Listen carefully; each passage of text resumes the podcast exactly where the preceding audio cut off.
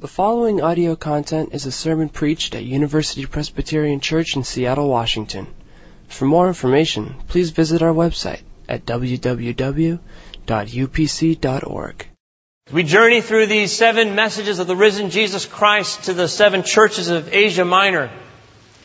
We see that Jesus is unmasking mythologies. He's unmasking the mythologies of those who would stand against his church. But he's also, and particularly this morning, unmasking the mythologies of the church itself. Let's listen for that as we read God's Word together. I would invite you to pull out the Bible and stand. We'll read together Revelation chapter 3 verses 1 through 6 this morning. You'll find that on the, in the Pew Bible on page 996, Revelation chapter 3 verses 1 through 6. If you're visiting, when we finish this uh, text, I will say, this is the Word of the Lord. And if you believe it, you say, thanks be to God. Listen carefully, you're reading God's Word. And to the angel of the church in Sardis write, These are the words of him who has the seven spirits of God and the seven stars. I know your works. You have a name of being alive, but you are dead. Wake up and strengthen what remains and is on the point of death. For I have not found your works perfect in the sight of my God. Remember then what you have received and heard. Obey it and repent. If you do not wake up, I will come like a thief, and you will not know at what hour I will come to you. Yet you have still a few persons in Sardis who have not soiled their clothes.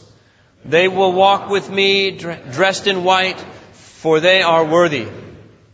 If you conquer, you will be clothed like them in white robes, and I will not blot your name out of the book of life.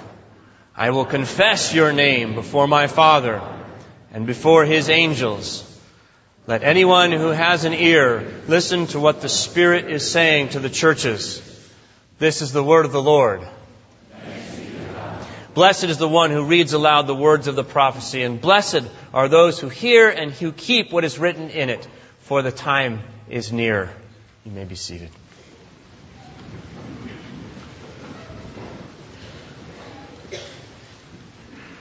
You may remember 10 years ago, 1999, Payne Stewart won the uh, U.S. Open, and then a few months later was a part of the team that won the Ryder Cup in Brooklyn, Brookline, Massachusetts. And then not much more than a month after that, he and five other passengers boarded an airplane in Orlando, Florida, en route to Dallas, Texas. But as you may recall, that plane never landed in Texas. It just kept on flying. They missed a radio signal at one point and air traffic controllers uh, scrambled a military aircraft, several of them, to be vectored over to try to make radio contact, uh, direct visual contact. They flew in front, behind, and around this plane, and all the pilots said the same thing. Everything looked fine. It was just that they couldn't establish any communication. And they did see that the windows had a frosting on them, a kind of a opaque color to them. They would find out later as uh, frozen condensation, ice. And so when the NTSB went back after this plane dropped from its incredible height of 45,000 feet down to the ground in uh, South Dakota, spent its fuel, the NTSB discovered that what had happened was this plane had lost or never gained pressurization. And that literally air, the wind, the oxygen uh, had been sucked right out of the cabin. And they just all gone to sleep. They just all died like that. But the plane flew on. And if you had been on the ground playing tennis and looked up, you saw an airplane, you'd not known that anything was wrong. Everything looks well. Right on course. All are alive. Healthy. It's a sad story. It's a tragic story to think that Jesus Christ wants to describe the church in Sardis in some similar terms. That when he looks at Sardis, he says, I, I know what your name is. I, I, know you're famous for vitality. I, I know that you're known all over the place for being a vibrant church. But I'm looking inside the cabin, and I'm not seeing life. There can be a difference between who we know ourselves to be and who the world knows us to be and how Jesus Christ, who knows all, knows us to be. Jesus speaks of life as relationship. The whole Bible uh, thinks of life not just as mobility, moving through time and space. Oh, an airplane full of dead passengers can do that. But life is about relating to the one who is the author of life, communicating with God. Jesus, when he prays to the Father in the high priestly prayer, John 17, he says, This is eternal life, that they know you. It's not a time and a place, it's a relationship. Knowing God. And so the Apostle Paul could describe a particular woman who lived in Ephesus, which is just about 50 miles away from Sardis, as uh, being dead even while she lives. See, she's just unplugged from God. This is a problem not just in the so-called secular world. This is a problem right inside the church, it appears. And Paul would also write to Timothy in Ephesus, a day will come when some will hold to the form of godliness, but deny its power. You see, on the outside, Timothy, there are going to be people who are going to be working very hard in the church.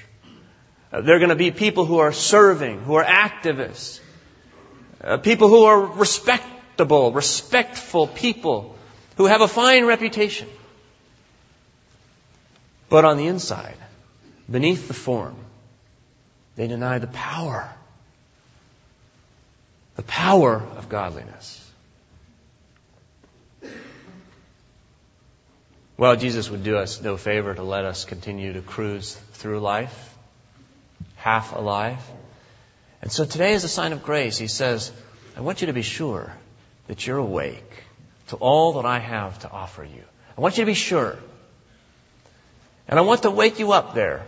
Well, how is that possible? We think of obedience. Well, if I try harder, if I work more, if I spend more time in the scripture, more time at the soup kitchen, I mean, maybe I'll come to life. Doesn't seem very probable. Jesus does call us to obedience, but not in the way that you and I expect. It's not obedience of our works. It's the obedience of responding to His works through the power of the Holy Spirit. He gives us two imperatives. I want to look at those with you this morning. The first one is this.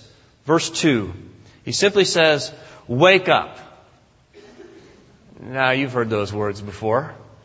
You know, you're on college break and your mom comes into the room there and she's got the honey-do list and uh, she wants you awake and your eyes are just not complying. There's a resistance, and yet Jesus says, wake up. Seems like a strange thing to say to someone you've just acknowledged is dead. Tell that to Jesus. He doesn't seem to get it. He's got this habit of walking all over the place and coming upon dead people and saying to them, wake up. And it happens. Right? He says, get up. Wake up. Take up your pallet. Walk. And so he says to us, this is the first obedience. Wake up. It's interesting that this phrase "wake up" is, is not. It's not what you would expect to hear. Uh, it's not "come alive." It's actually "be watchful." It's the word that you would use to describe the activity of a guard on a watchtower. You know, be vigilant, scan the horizon, be perceptive of who you are and your circumstances. Look out, he says.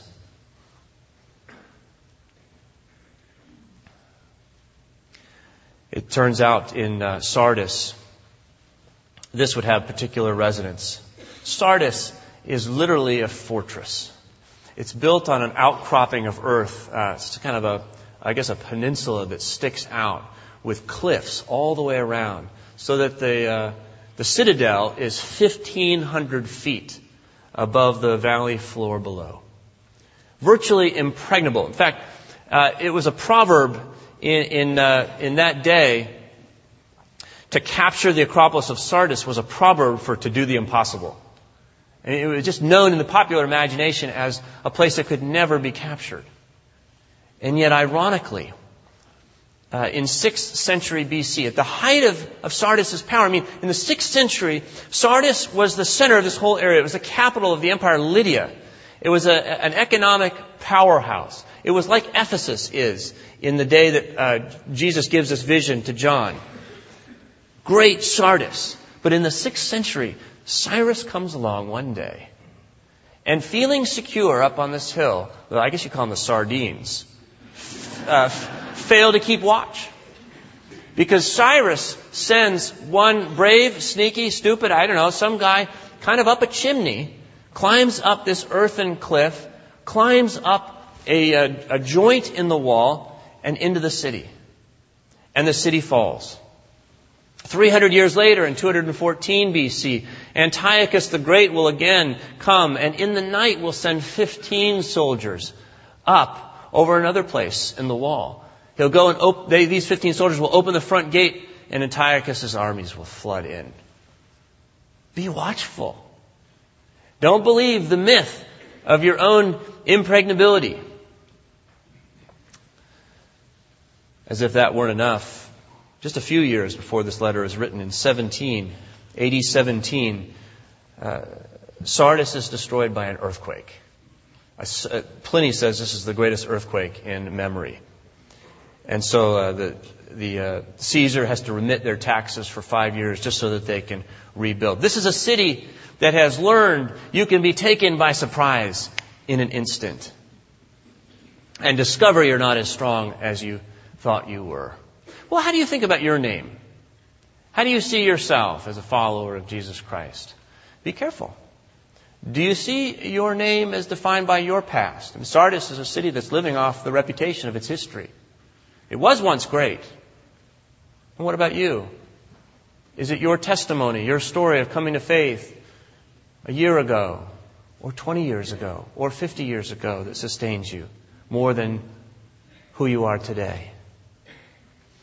Is it, is it the spin that, uh, maybe it's positive spin that we like to say? We, we, we read things in the Bible, we want them to be true of ourselves, and so we think of ourselves as though that were true. We promote ourselves. Our promotion, or is it our performance? We know ourselves to be good because we do enough good, we think, in life. All of these things can be unmasked by the grace of Jesus Christ. And the good news is that Jesus does unmask them. That he says, I don't want hollowness in your life. I don't want inauthenticity. If this text begins with the name, you are dead, Jesus wants to give an invitation because notice how it ends. It ends with a name that is alive. Where Jesus will say, I will confess your name to the Father and to angels. Just say, He's alive! Sardis is alive! And you and I are too. Well, how do we get there? First thing is we've just got to wake up. You know, the story of the prodigal son, Jesus tells this story to the Pharisees, really. And, and at the story, the father is determined that his son is asked to him dead. You know, he asks for the inheritance early and he goes off in a distant country. He's looking for the good time, the party life. But there's been an economic crisis, as it turns out, and he finds himself eating at the trough of pigs, this Jewish boy, going unkosher out of necessity. And he wakes up, the text says, he came to himself. He says, hey, you know, I, I am my father's son. And my father's son eat bread. I'm not a hired servant. I'm not a slave. Wake up.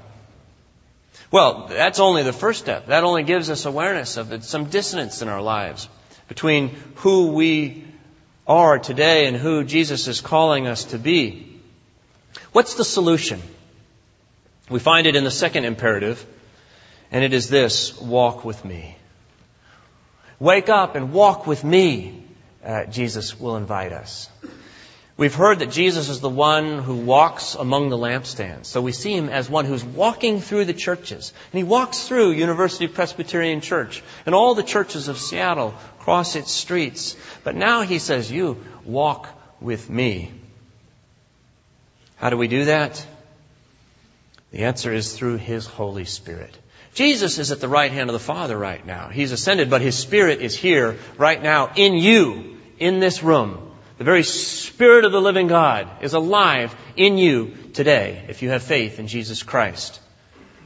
The Holy Spirit is the power of godliness. It's the Holy Spirit who changes our names. We see that in this text, at the beginning, at the end, in the middle. I mean, the seven spirits of God is what Jesus presents to himself at the beginning of this message. He holds not only the churches, but the seven spirits of God and brings his two hands together. So the Spirit brings the church to life. It's an odd expression, seven spirits, but it means the fullness of the Spirit.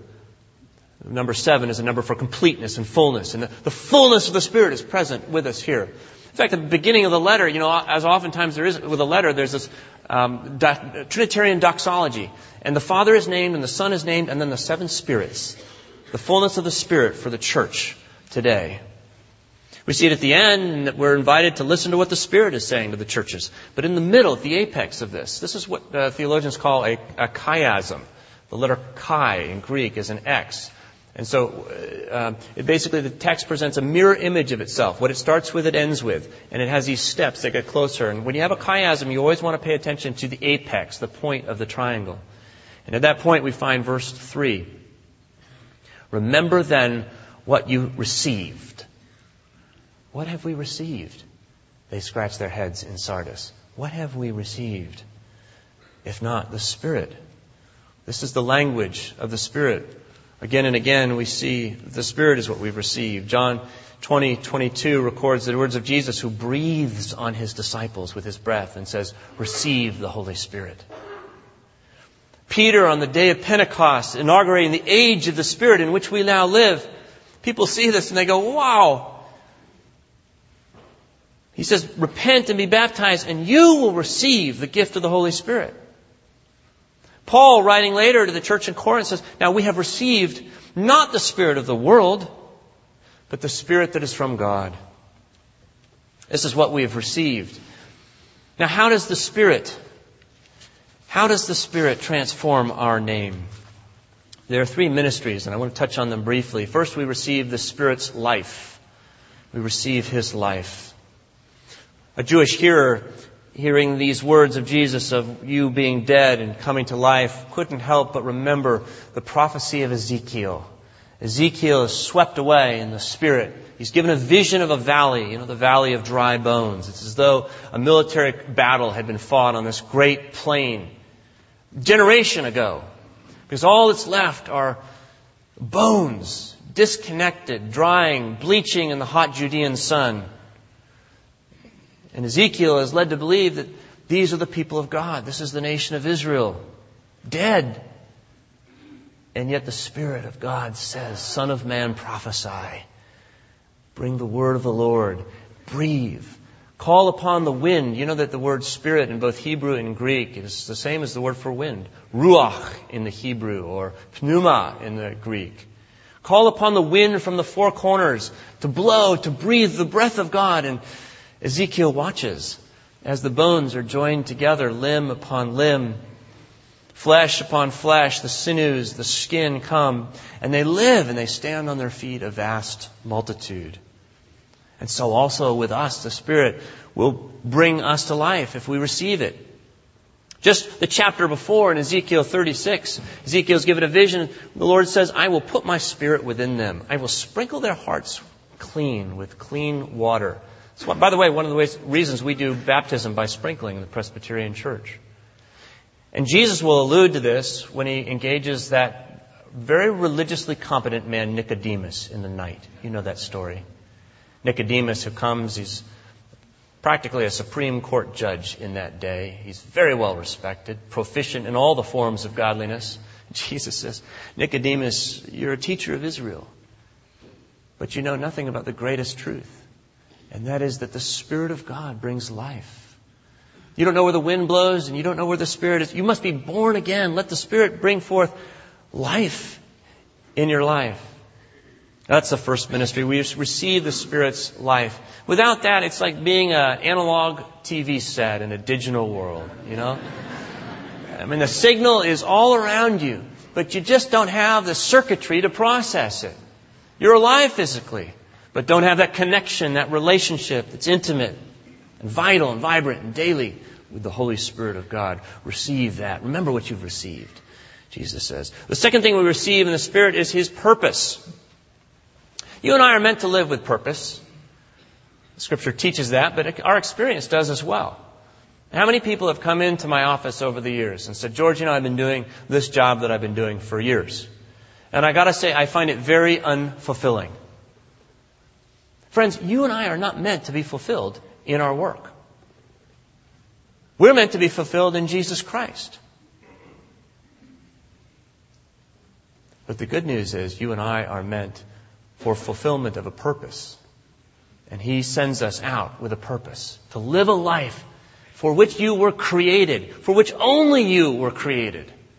You have a mission, and the Spirit is the one who will lead you into it and empower you for it.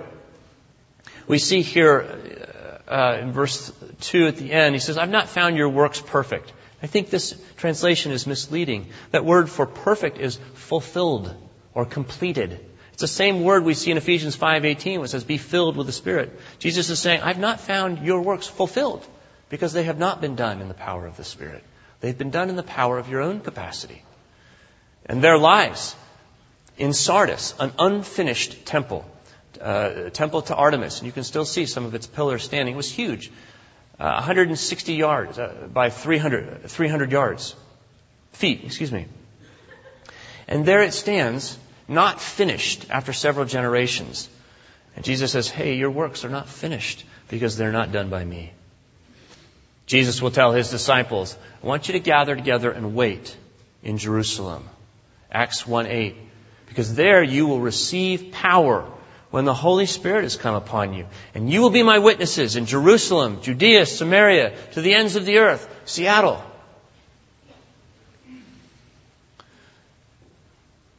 The story of Acts is the story of a group of cowering disciples who begin in an upper room, huddled together for their own safety and security. But 28 chapters later, it ends with this ragtag group of disciples having fanned out across the known world. It's not the acts of the apostles. It's the acts of the Spirit, an extraordinary God in the lives of ordinary people. And you and I, friends, today are living Acts 29. We are the people of whom even our opponents say they turn the world upside down. We receive the Spirit's life. We receive the Spirit's purpose. Finally, we receive the Spirit's transformation. Jesus gives the indication that all is not lost here. I mean, you're not totally dead. He says it's dying, but you have received the Spirit and it can be fanned back to life. Strengthen what remains. He says, hey, and you know, there are people among you who are living the Spirit-filled life. He describes them as having white garments. And he holds out the hope for all of us that our gar- garments will likely be white. It's a sign of purity and it's a sign of victory we share in Jesus Christ. I remember having gone on a camping trip a few years ago when our kids were very young. And, uh, you know, they were about three feet tall. And, the, and it had rained, and so they were tromping through puddles and you know eating the dirt. Uh, you know, they pick the marshmallow up off the ground, and you think it's the black from cooking, but it's just you know the ground on there, just covered the sticky stuff. And you and I walk through life, and we just pick up these spots we pick up the hurts. We pick up the bruises. We pick up the shame. And Jesus says, I got a robe for you that's white. comes from the Spirit. the end of Revelation, there's a tree, the tree of life. Takes its waters from living waters that flow from the, the throne of Jesus Christ. And it bears fruit in its season 12 times a year, and its leaves are healing for the nation. And the Apostle Paul says, if you walk in the Spirit, you let the tree of the Spirit bear fruit in your life. You know the fruit of the Spirit? Love, joy, peace, peace, patience, kindness, goodness, faithfulness, gentleness, self-control. These are the things that Jesus will work in the fiber of your life and in mine as we allow the Spirit to fill, to control, to empower our lives. Wake up, he says. Assess your situation. Walk in me. Receive the life, purpose, and transformation of my spirit. Sometimes it takes a crisis for this to happen. So many times a pastor will sit at the bedside of somebody who's in crisis and see a new openness, a fresh, a fresh awareness, a moment of circumspection. We become so disor... You know what it's like to drive down the freeway or to drive somewhere and to go home by accident when you meant to go somebody else, somewhere else? You're just kind of on autopilot and you know which turn and you're listening to the radio. We can go through life like that. But sometimes in the midst of a crisis, there's a moment of opportunity to stop and reflect. Who am I? Who are we as a church? And I, I don't know whether you've lost your job or about to lose your job or simply know neighbors who have and who are. This is a great opportunity for us as a church. These headlines that we read every night as we uh, come home, it's about an opportunity for us to wake up to what's really important, to wake up to who we really are as the people of God, and I hope uh, we won't miss that opportunity. To live authentically. The inside matches the outside. That the name that other people have for us is the same as the name that the Lord Jesus Christ has for us. I think there are two errors. One is to be overly uh, pessimistic, the other overly optimistic. Um, the pessimistic side in me says, gee, I've been prayed about that sin so many times. I've asked for softness of heart. I've asked for freedom from that addiction, and it's not coming. I remember a college student who just complained this way to me, and he said, George, you know, it's just not working. I said, well, let, let me ask you a question. How long have you known Jesus Christ? Well, it's been six months. I go, well, I'm 43 years old. You know, give it some time. I'm still working on it. It's a process. Jesus wants to walk with us through that journey. We live in the tension between the already and the not yet. But it's reality. The Spirit is the, the reality of the good news in our lives. The, uh, the optimistic or the, the pessimistic side of that is, the optimistic side of that is just to say, you know, I can be good on my own. If I try harder, if I work harder, I can get this thing done. I can be the kind of person that God would respect. He's not trying. You, you, know, that's as, as futile as putting cosmetic on a corpse. Jesus has said that we are dead, but alive in Him and by His Spirit. That's how authentic living comes. I want to close with a, uh, a paragraph from J.B. Phillips, who writes an introduction to the New Testament epistles. This book is called Letters to Young Churches. Phillips writes, the great difference between present day Christianity and that of which we read in these letters is that to us, it's primarily a performance. But to them, it was the real experience.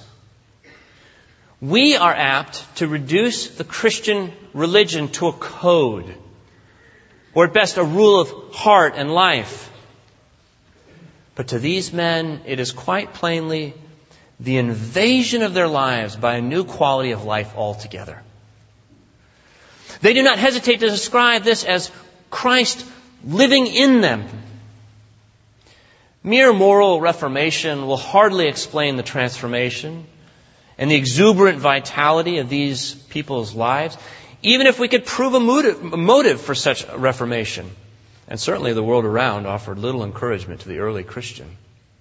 No, we are practically driven to accept their own explanation, which is that their little human lives had, through Christ, been linked up with the very life of God. Let's wake up and walk with Jesus. Let's pray. Father, Son, and Holy Spirit, you have made us each uniquely. You have redeemed us by the grace of the cross. And you are with us now to fill us, to make us alive. We pray that you would free us to live before you every moment of the day, to seek you in our prayers, to trust you in our actions to be guided by you, to speak your words one to another. Fill us, O Holy Spirit, we pray. Free us from the temptation to find obedience in our own efforts. Give us the freedom to be obedient in the strength of your might. We pray it in Jesus' name and for his sake. Amen. All University Presbyterian Church online audio is available on both CD and cassette. If you would like to support the mission of UPC by ordering copies of sermons or classes, please visit www.upc.org forward slash audio, email audio at upc.org, or call 206 524 7301 extension 117.